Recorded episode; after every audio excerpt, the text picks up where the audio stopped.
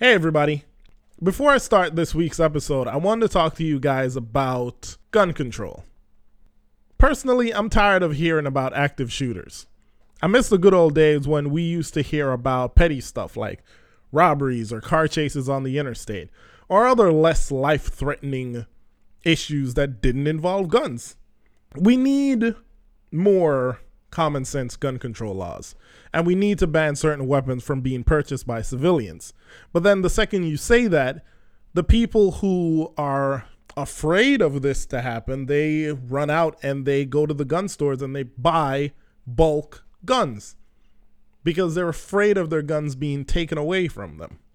They're afraid of their Second Amendment right being infringed upon. And they love the idea that the NRA is willing to fight tooth and nail for them, but the NRA, depending on how you look at it, it's a business. They want you to buy guns. They don't want you to not buy guns, and they don't want you to not buy guns because, oh, the Second Amendment right. Nah, it's about their profit margin. Fundamentally, that's what it is. And I've heard people say over and over again that when there's a bombing, we blame the bomber. And when there's a drunk driving accident, we blame the driver. So why is it that we're blaming guns when there's a shooting? Well, I'll tell you why. There's an old saying that goes, guns don't kill people, people kill people. And that's absolutely true. If you put a gun down on a table, it won't kill anybody. But the second a person picks it up, then it becomes something else it could kill somebody. And that's the thing about guns. Guns kill people quickly. That's the main takeaway. Because there's a lot of ways to kill people. You could use a knife, you could use poison, but they're not as fast as a gun. When you hear about an active shooter, you've never heard of an active stabber. Nobody's running around a schoolyard with a knife chasing people down and stabbing them. No, they're shooting them. And matter of fact, speaking of schools, on April 20th, that'll mark 19 years since the Columbine shooting. And since then, the amount of active shooting situations have skyrocketed. And subsequently, nothing has been done. When the founding fathers wrote the Constitution, they never imagined that our generation would have the highly sophisticated weaponry that we have today. Matter of fact, it wouldn't be until another 92 years after the Constitution was written, light bulbs were invented. So they wouldn't be able to imagine that, you know what, in the future, guns will be able to fire 100 rounds within three seconds way better than my musket that takes one minute to reload one shot. Maybe they would have rethought it if they could peer into the future, but we never know. It's here, we have it. We just got to deal with it and figure out a way to make the Second Amendment work for us so that it doesn't kill all of us. And don't get me wrong, I love guns. And I'll admit to that one day I want to own a gun. But I don't think that I should be able to walk into a gun store, depending on the state, and buy a gun the same day with or without a background check. To me, that doesn't make sense. And if you are a gun owner, cool. If you are safe with your guns, awesome. If you are a stable human being, even better. But I'm sure that you could think of someone, or you've probably seen someone that you know in your heart of hearts should not have access to a gun. And that's what I'm talking about. This is an issue that we have. People are getting murdered. And the only thing that happens, the only thing that's guaranteed is the gun control merry-go-round that happens every single shooting season. And that is a mass shooting happens. We all give out our thoughts and prayers. Then we have a big social media debate. Then we call out our government and the NRA. And then nothing happens. And then everyone forgets. And then everything is calm. Then repeat steps one through seven. This thing needs to stop. And it's only going to stop if the nation unilaterally decides that, you know what? My life is more important than being able to purchase a gun. My children's life, my grandchildren's life, my parents' life, my cousin's life, my aunt's life, my neighbor's life is more important than having a gun. Until that happens, you or somebody you know could be next.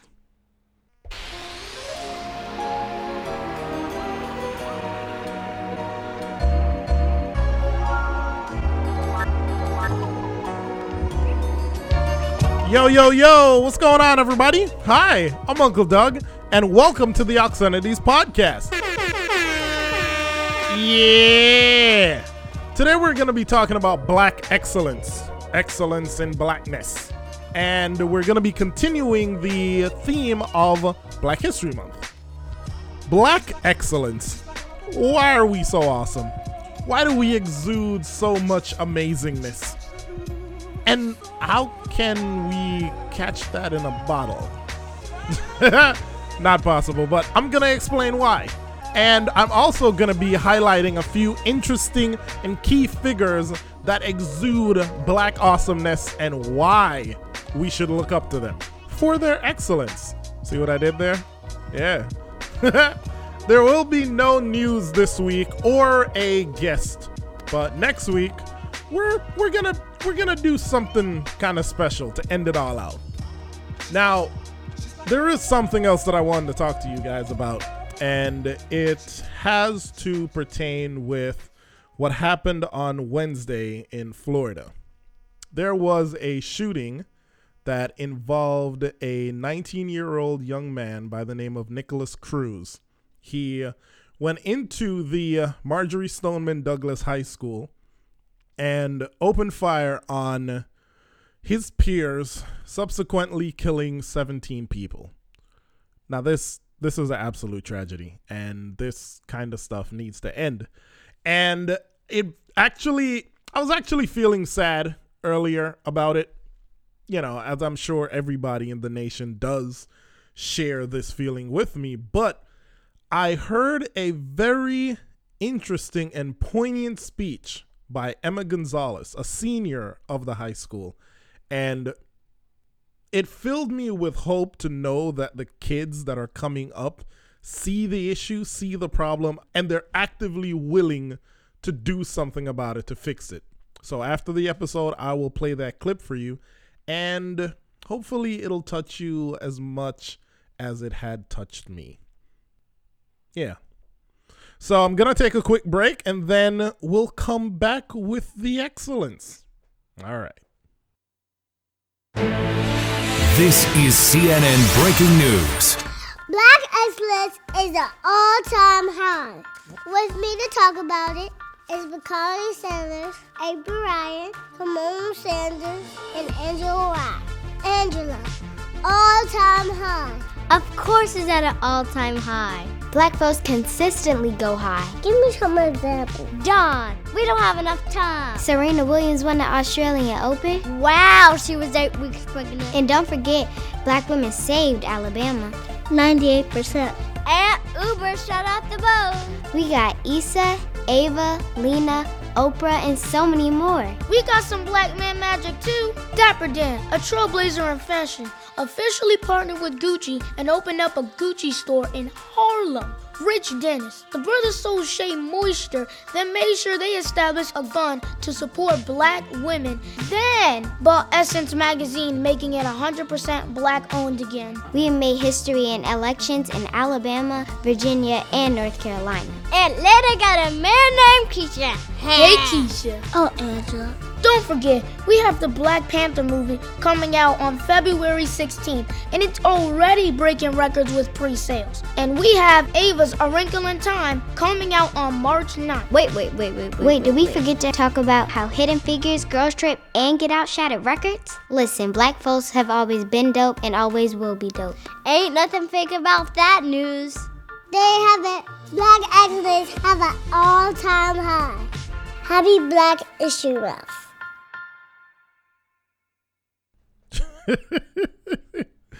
Hey guys, welcome back. That was a uh, clip from this YouTube video that I found a little while back.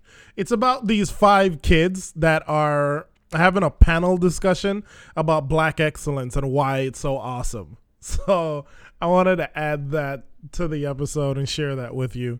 I'll put a link in the description so you guys can go check it out for yourself. They're they're all so adorable. now, let's jump right in with black excellence.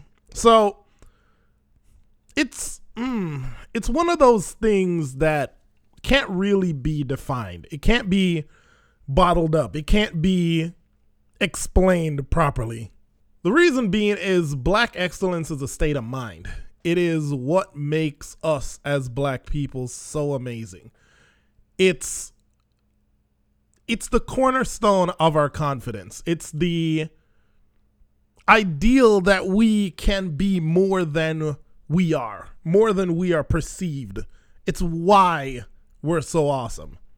Now, although I couldn't find a definition, I went on Urban Dictionary and find well, I found something that kind of explains it. Basically, they define black excellence as something that is black and portrays great qualities and abilities that make the black community proud.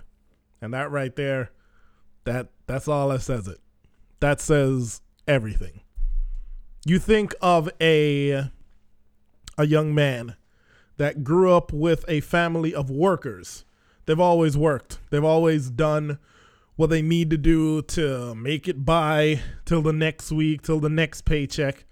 You know, one could be a mechanic, uh, somebody could be a housekeeper.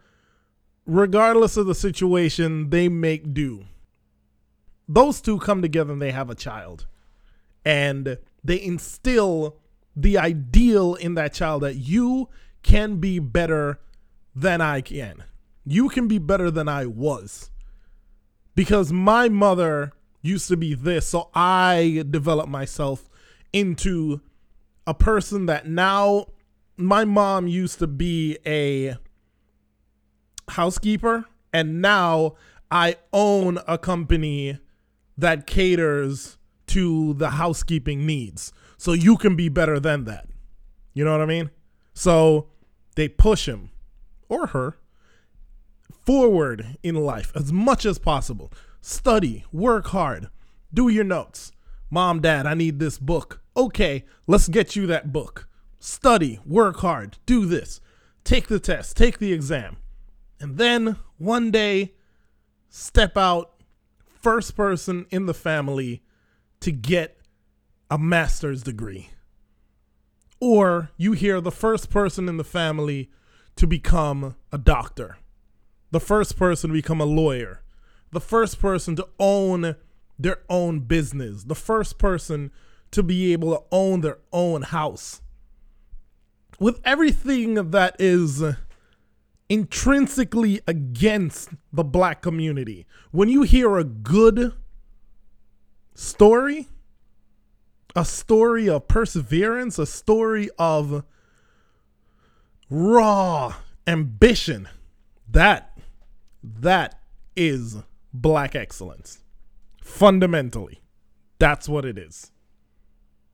Now, with that being said, there are five people that I want to talk about when it comes to the idea of black excellence. Five people that dared to be more than they could, more than they were allowed to be. Those five people are Claudette Colvin, a lot of you might not know who she is, but I'll give you a full breakdown of her story. Harriet Tubman, obviously, the first spy or the first black spy. Jackie Robinson, Mr. 42 himself. James Baldwin, civil rights champion. And Marcus Garvey, who, even though quite controversial, is absolutely my favorite Jamaican hero and one of my favorite icons in the black community. I want to share that with you. So, Claudette Colvin, let's start off with her. So many things about her that a lot of people don't know and a lot of people don't understand. Well, okay, I'll put it to you like this. If you've ever heard of Rosa Parks, then you've definitely heard of Claudette Colvin because Claudette Colvin was the original Rosa Parks. Yeah. Deep stuff, right? Claudette Colvin was born September 5th, 1939, and is a pioneer in the civil rights movement.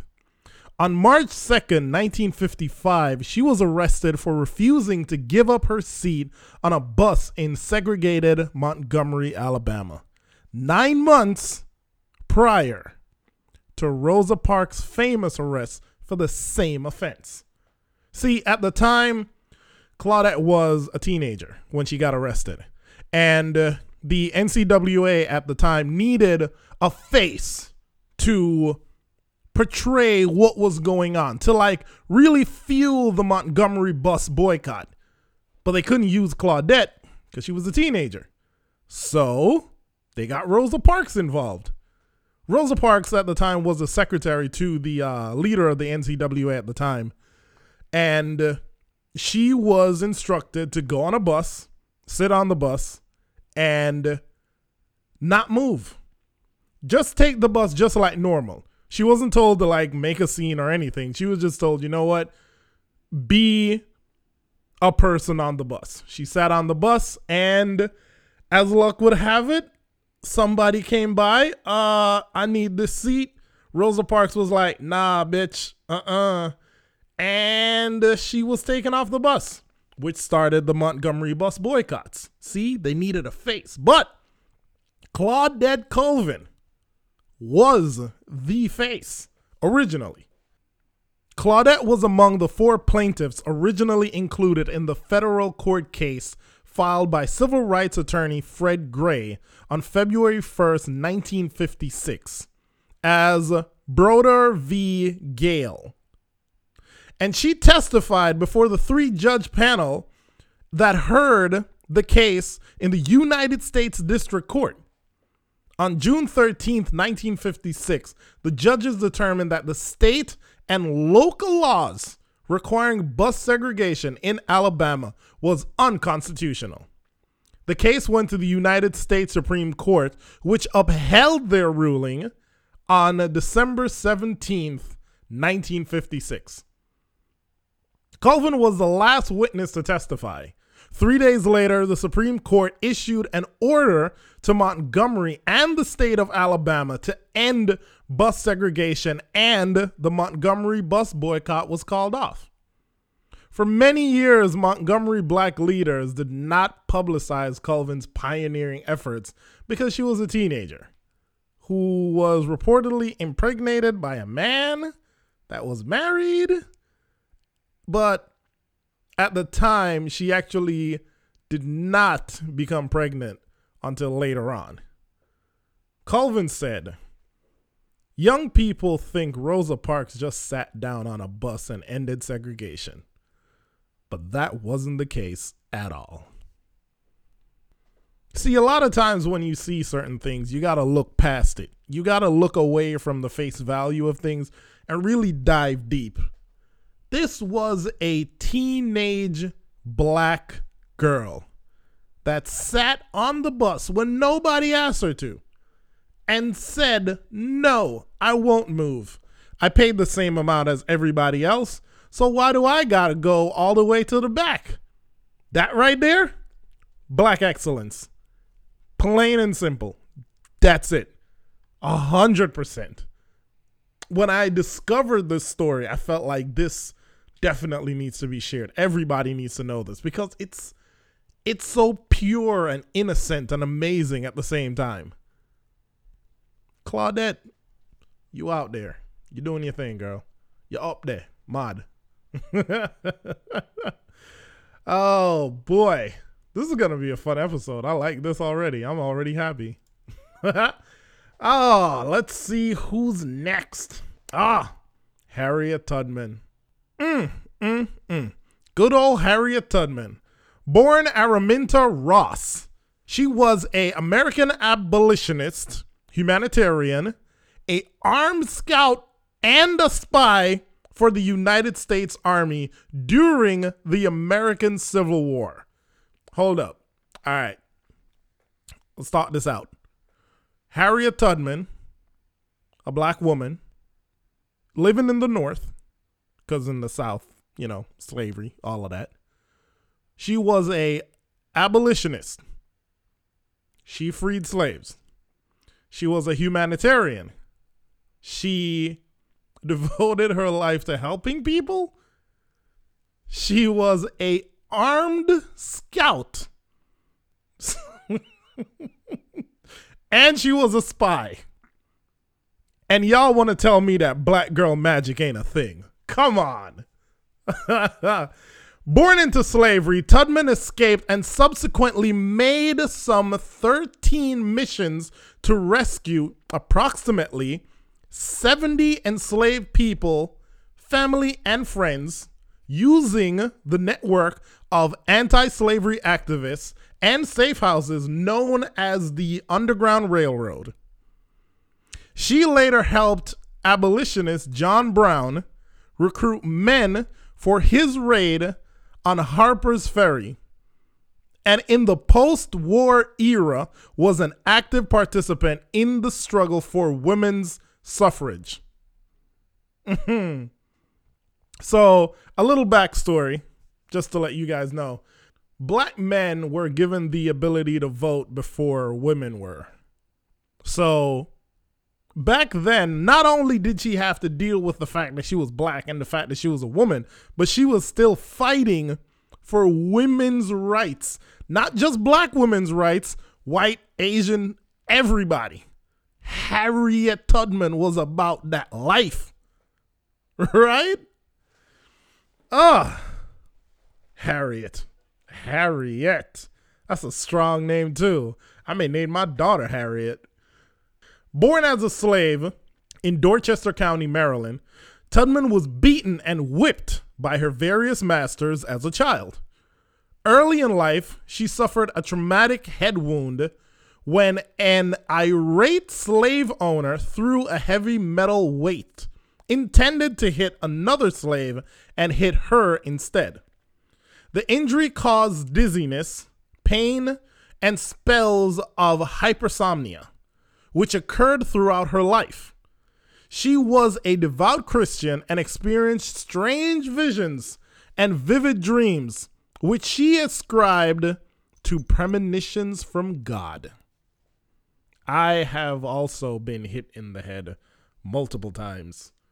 So maybe I got some of that some of that awesomeness that she has, you know what I mean, passed down, that kind of thing. I don't know. I'm just saying. In 1849, Tubman escaped captivity to Philadelphia, then immediately returned to Maryland to rescue her family. I'm going to put another stop in it. Let me just let y'all understand this for a minute. Tubman escaped captivity. Stop. Then she went back to rescue her family. That is pretty wild. I don't know if I, being a slave, and I can't think on that level, but I don't know being a slave if I would like, oh, get out. With everything that slaves had to go through when it comes to escaping captivity, I don't know if I would go through that, escape, and then voluntarily go back to save my family. I love y'all to death, but uh, I, I don't know. so she slowly rescued them, one group at a time, and brought relatives out of the state and eventually started guiding dozens of other slaves to freedom. Traveling by night and in extreme secrecy, she was known as Moses. That's what they used to call her. Never lost a passenger. She never lost a person. Ever. That's mind boggling. I lose my way walking in the dark in my own apartment to get to the bathroom. She never lost a slave. Being chased by slave owners, being chased by uh, the police at the time, trying to find slaves, being chased by dogs. She never lost a passenger. Mm. After the Fugitive Slave Act of 1850 was passed, she helped guide fugitives further north into British North America and helped newly freed slaves to find work. Humanitarian, right there. Easy. When the Civil War began, Tubman worked for the Union Army, first as a cook and a nurse. You know, just start out humble. Let me let me not let me not be too braggadocious with y'all. And then she became an armed scout and a spy. That right there is what we in the black community call a finesse. Tubman was the first one, right there.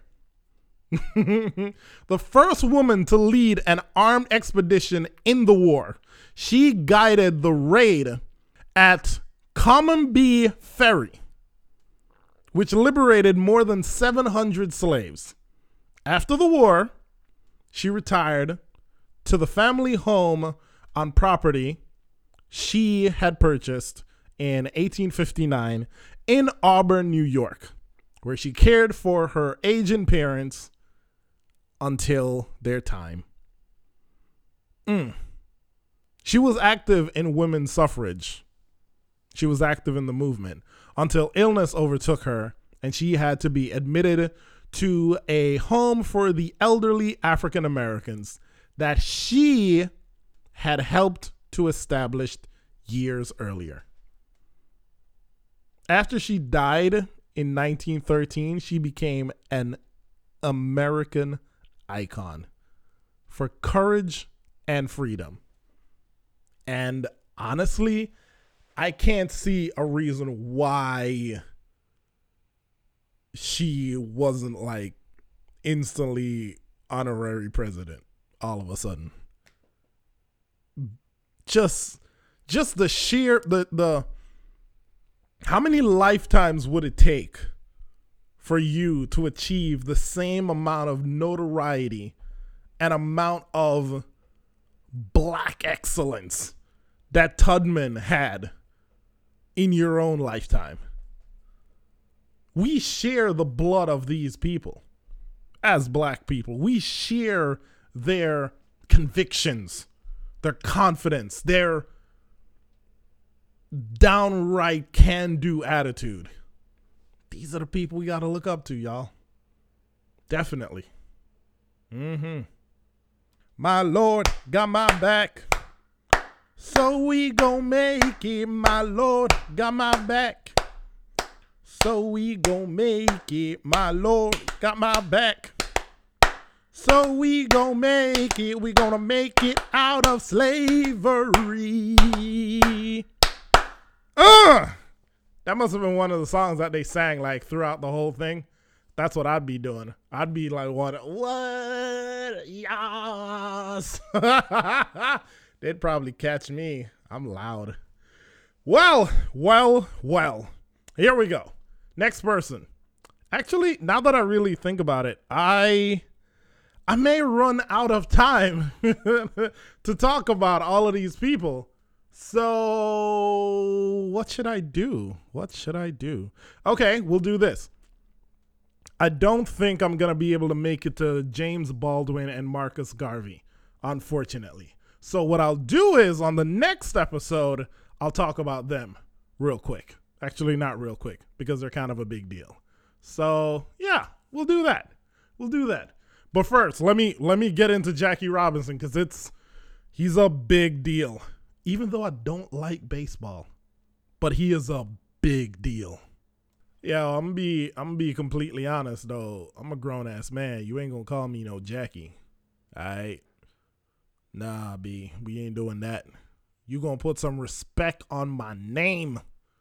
Jack Roosevelt Robinson, born January 31st, 1919, was an American professional second baseman who became the first African American to play in Major League Baseball in the modern era.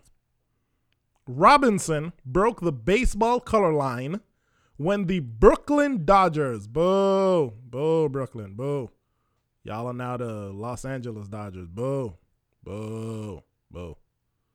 I don't know what, what this means. I heard other people doing it, so I'm just doing it too. Yeah. The Brooklyn Dodgers started him at first base on April 15th, 1947. Yes, 1947. When the Dodgers signed Robinson, they heralded the end of racial segregation in professional baseball that had relegated black players to the Negro League since the 1880s. Robinson was inducted into the Baseball Hall of Fame in 1962. Oh, you thought he was inducted because he was, you know, just just a black man? No. Mm-mm. Uh-uh. No, no, boo-boo. He was a six-time All-Star between 1949 and 1954. He helped the Brooklyn Dodgers get to become World Series champions in 1955. He was a Negro League MVP in 1949. MLB Rookie of the Year 1947. Negro League batting champion 1949. I know I'm bouncing back and forth, but just bear with me. Two time Negro League stolen base leader, once in 1947 and next in 1949. Mm, come on, Jackie. Jackie. Big Jack. Yeah. I feel dirty saying that. Let me move on. Robinson had a exceptional 10-year MLB career. He was a recipient of the inaugural MLB Rookie of the Year award in 1947. I just told y'all that. Was an All-Star for 6 consecutive seasons from 1949 through 1954 and won the National excuse me, National League Most Valuable Player Award in 1949. The first black player. So honored. Mm. Robinson played in six World Series and contributed to the Dodgers' 1955 World Series championship. In 1997, MLB universally retired his uniform number 42 across all major league teams. So, you know how they retire like jerseys in like basketball and football and all of that? They retired the number 42 for every league team. Every team. He was the first pro athlete in any sport to be so honored. Come on. Come on. MLB also adopted a new annual tradition, Jackie Robinson Day. For the first time on April 15th, 2004, on which every player on every team wears number 42. Yeah, y'all ain't gonna get rid of my mans that quick. That's right. Forever. Yes. Robinson's character, his use of nonviolence, and his unquestionable talent challenged the traditional basis of segregation, which then marked many other aspects of American life. He influenced the culture of and contributed significantly to the civil rights movement. Robinson also was the first black television analyst in MLB and the first black vice president of a major American corporation. Chock full of nuts. Weird name, but hey, it's it was a pretty big company. In 19 or rather in the 1960s, he helped establish the Freedom National Bank, an African American owned financial institute based in Harlem, New York. After his death in 1972, in recognition for his achievements on and off the field, Robinson was posthumously awarded the Congressional Gold Medal and Presidential Medal of Freedom. Who you know? Who you know this great sports person? Who you know? Probably like juggle off a few great sportsmen off the top of your head.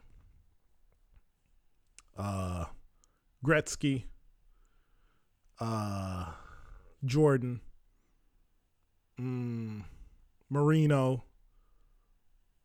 Sure. Truly tremendous athletic prowess. But who do you know that has this repertoire and this level of just, just, just I don't even know. I don't even know how to say. It. I don't even know what word to use. The man was amazing. The man was amazing on the field and off the field. And this is another example of black excellence. Another example of just how much resilient how resilient our nature is as black people and what we can do more for our society. Damn. There's some good stuff. There's some good stuff, y'all. I gotta be honest, this episode, I'm really feeling this episode. This one got me like goosebumpy, you know? That sounded weird. But you know what I mean. Yeah, real good. Uh. Jackie Robinson, Harriet Tubman, Claudette Colvin. Good stuff. James Baldwin and Marcus Garvey next week. Promise. Promise, because we got to talk about them. Matter of fact, look them up. Look them up. You'll you'll see why they're amazing. Yeah. And that's it, you guys. Thank you so much for tuning in to episode six, Black Excellence. Yeah, throw another one in there. What? Had so much fun making this episode. Amazing. I I love us. I love black people. We're so awesome. And I hope you guys got a taste or a window into that too. And just you know, appreciate your history. Appreciate your black history. Not just in a month, but every day. Appreciate it. If you'd like to follow the show, you can find us on Instagram, Facebook, and Twitter under the name Oxcenities. And if you'd like to follow me, you may find me on Snapchat, Instagram, and Twitter under the name Uncle Doug. That's right. uh, please love yourselves, love your neighbors, love your friends, love your family, love everybody, and take care of yourself. Honestly it's a weird world out there. There's a lot of crazy stuff going on. So protect yourself. Just be safe. And please stay tuned to the little clip that I have from Emma Gonzalez, the senior from the Florida high school that was shot up. Have a good week, you guys, and take care of yourselves. Bye.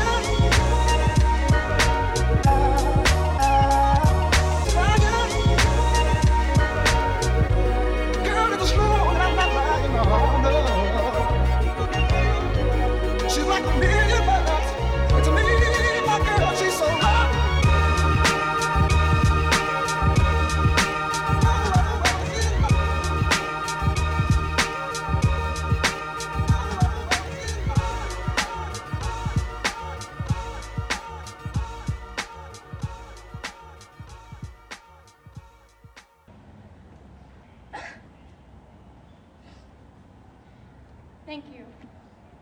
Every single person up here today, all these people should be at home grieving. But instead, we are up here, standing together because if all our government and president can do is send thoughts and prayers, then it's time for victims to be the change that we need to see.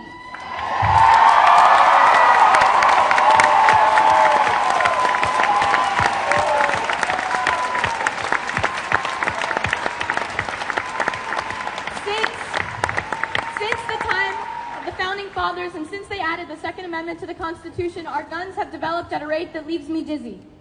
The guns have changed and the laws have not. We certainly do not understand why it should be harder to make plans with friends on weekends than it is to buy an automatic or semi automatic weapon.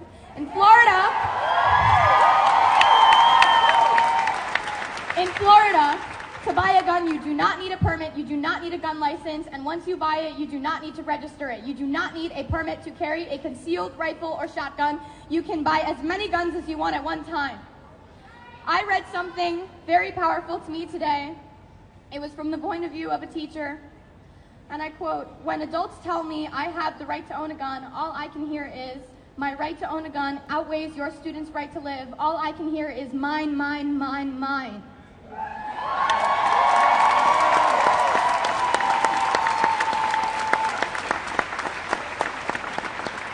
Instead worrying about our AP Gov Chapter 16 test, we have to be studying our notes to make sure that our arguments based on politics and political is- history are watertight. The students of this school have been having debates on guns for what feels like our entire lives. AP Gov had about three debates this year. Some discussions on the subject even occurred during the shooting while students were hiding in the closets. The people involved right now, those who were there, those posting, those tweeting, those doing interviews and talking to people, are being listened to for what feels like the very first time about this topic that has come up over 1,000 times in the past four years alone. I found out today that there's a website called shootingtracker.com.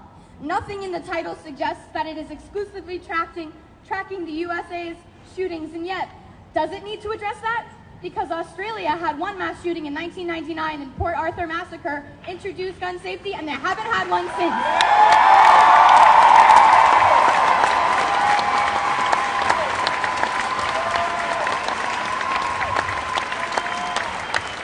Japan. Japan has never had a mass shooting.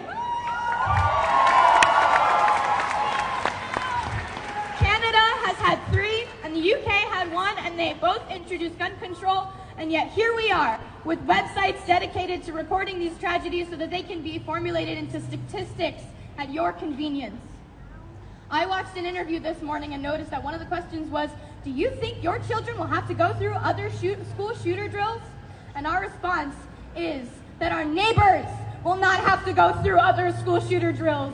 When we have had our say with the government, and maybe the adults have gotten used to saying it is what it is, but if us students have learned anything, it's that if you don't study, you will fail. And in this case, if you actively do nothing, people continually end up dead. So it's time to start doing something.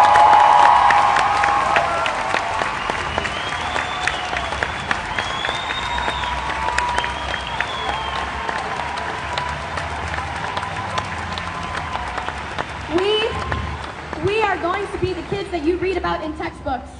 Not because we are going to be another statistic about mass shootings in America, but because, just as David said, we are going to be the last mass shooting.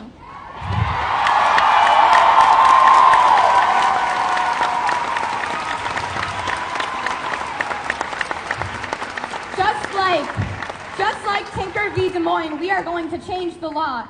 That's going to be Marjory Stoneman Douglas in that textbook, and it's all going to be due to the tireless effort of the school board, the faculty members, the family members, and most importantly, the students. The students.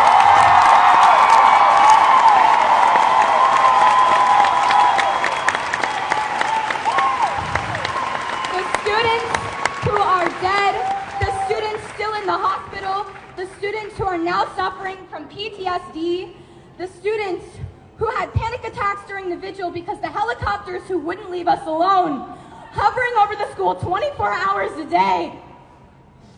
There has been one tweet that I would like to call attention to. So many signs that the Florida shooter was mentally disturbed, even expelled for bad and erratic behavior. Neighbors and classmates knew he was a big problem, must always report such instances to authorities again and again. We did, time and time again. Since he was in middle school, it was no surprise to anyone who knew him to hear that he was the shooter.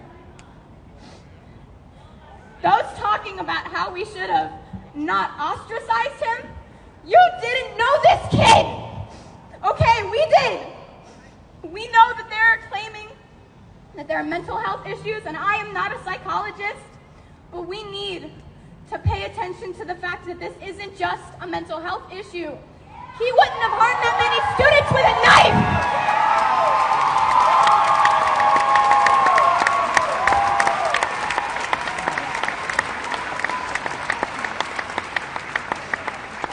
How about we stop blaming the victims for something that was the shooter's fault? The fault, the fault of the people who let him buy the guns in the first place, those at the gun shows, the people who encouraged him to buy accessories for his guns to make them fully automatic, the people who didn't take them away from him when they knew that he expressed homicidal tendencies. And I am not talking about the FBI. I am talking about the people that he lived with.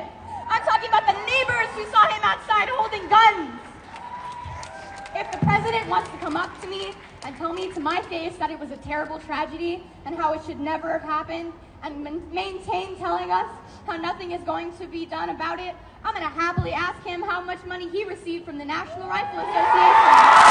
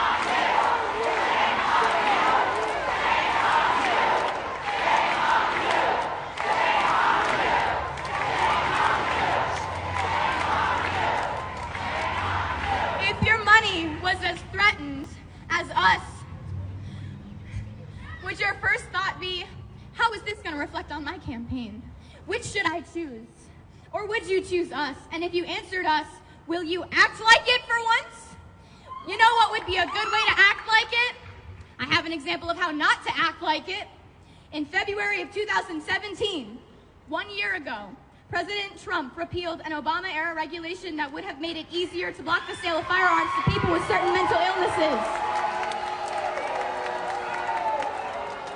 From the interactions that I had had with the shooter before the shooting and the information that I currently know about him, I don't really know if he was mentally ill, but I still I, I wrote this before I heard what Delaney said. Delaney said that he was diagnosed. I don't need a psychologist, and I don't need to be a psychologist to know that repealing that regulation was a really dumb idea.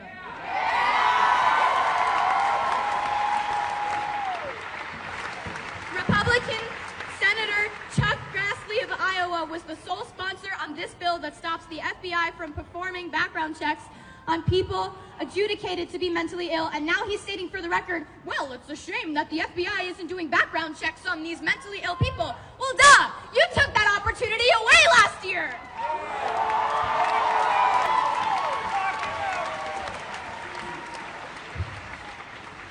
The people in the government who are voted into power are lying to us. And us kids seem to be the only ones who notice and are prepared to call BS.